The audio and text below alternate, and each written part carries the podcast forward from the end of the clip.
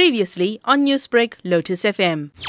The situation is on the ground in Papua and West Papua is uh, now fairly uh, conducive and the activities is returning to normal. The economic activities is uh, going on right now. So uh, the situation is quite uh, normal right now. Now, Ambassador, some have since demanded an independent referendum.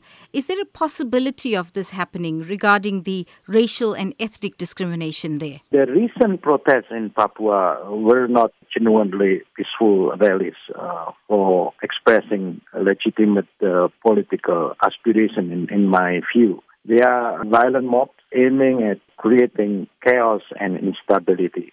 Unrest may happen in all uh, countries, but self-determination shall only happen in accordance with the international law, not because of the unrest itself. If not, then the, the world become chaotic because of the absence of the rule of law. Self-determination of uh, Papua has been externally and internally exercised. In fact, the demand of uh, the referendum is legally and politically groundless. It's, it's, it's impossible. Now, an internet blackout was imposed in parts of West Papua. Why was this particular decision taken? The action to temporarily and uh, partially block uh, online access was for the common good to prevent the spread of hoax, hate speech, and uh, fake news. Indeed, uh, it was still possible in uh, uh, during that day for Papuan to send text, in fact, and access to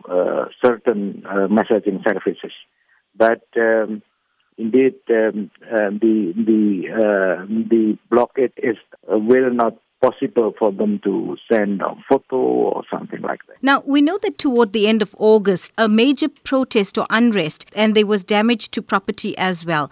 What can you tell us about efforts to return the area of Jayapura to some semblance of normality? Following the riot uh, and this destruction uh, caused by the demonstration in a number of cities in Papua and West Papua, the government of Indonesia has implemented, uh, uh, several measures indeed to restore the public order and safety and for reinforcement purpose indeed. And then um, as instructed by the president that after having close consultation with many cabinet members uh, as well as the government of Papua and West Papua, the president has instructed to protect the right of the and dignity of the nation citizen restore the security and public order in Papua and West Papua provinces, take uh, law enforcement measures against perpetrators to the incident in Surabaya and uh, the uh, subsequent ri- uh, riot in Papua and West Papua. And in, indeed, it is also the responsible of uh, the, the government to rebuild